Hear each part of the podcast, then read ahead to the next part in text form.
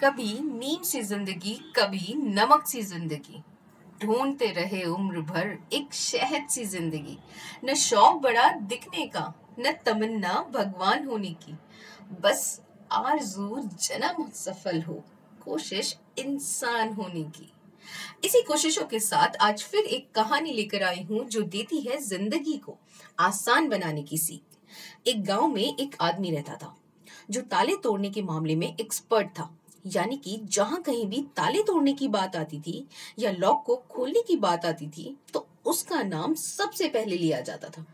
एक दिन कुछ समझदार लोगों ने उसकी परीक्षा लेनी चाहिए और उसको बता दिया गया कि आपको इस जगह पर इस तारीख को आना है और ताले तोड़ना है।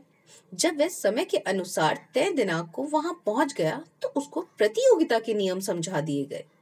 आपको एक बॉक्स में बिठा दिया जाएगा और उस बॉक्स को पानी में उतार दिया जाएगा। आपको ताला खोलकर बाहर आना होगा।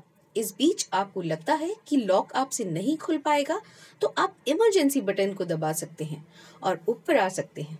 लेकिन आप प्रतियोगिता में हार जाएँगे। उसने सभी नियमों की हाँ कर दी और पानी में चला गया। जैसे ही वह पानी में पहुँचा तो उसने जेब में से एक तार निकाला और लॉक को खोलने की कोशिश करने लगा। चार से पाँच बार कोशिश करने के बाद वह बार बार फेल हो रहा था।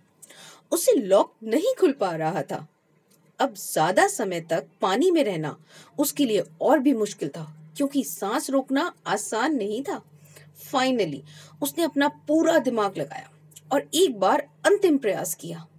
वह फिर भी फेल हुआ और उसने इमरजेंसी बटन दबा दिया। धीरे धीरे ऊपर आने लगा।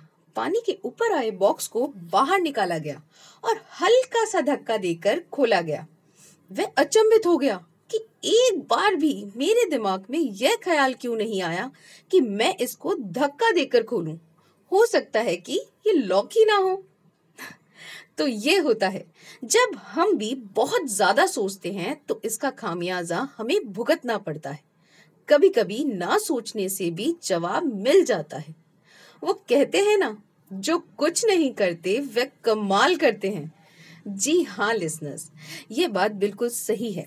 कभी कभी दिमाग को, जब हम शांत रखते हैं और ठंडे दिमाग से सोचने की कोशिश करते हैं तो हमें बेहतर समाधान मिल जाता है।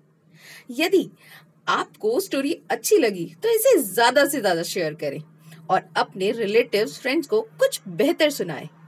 Keep listening stay motivated from Behtar lifestyle thank you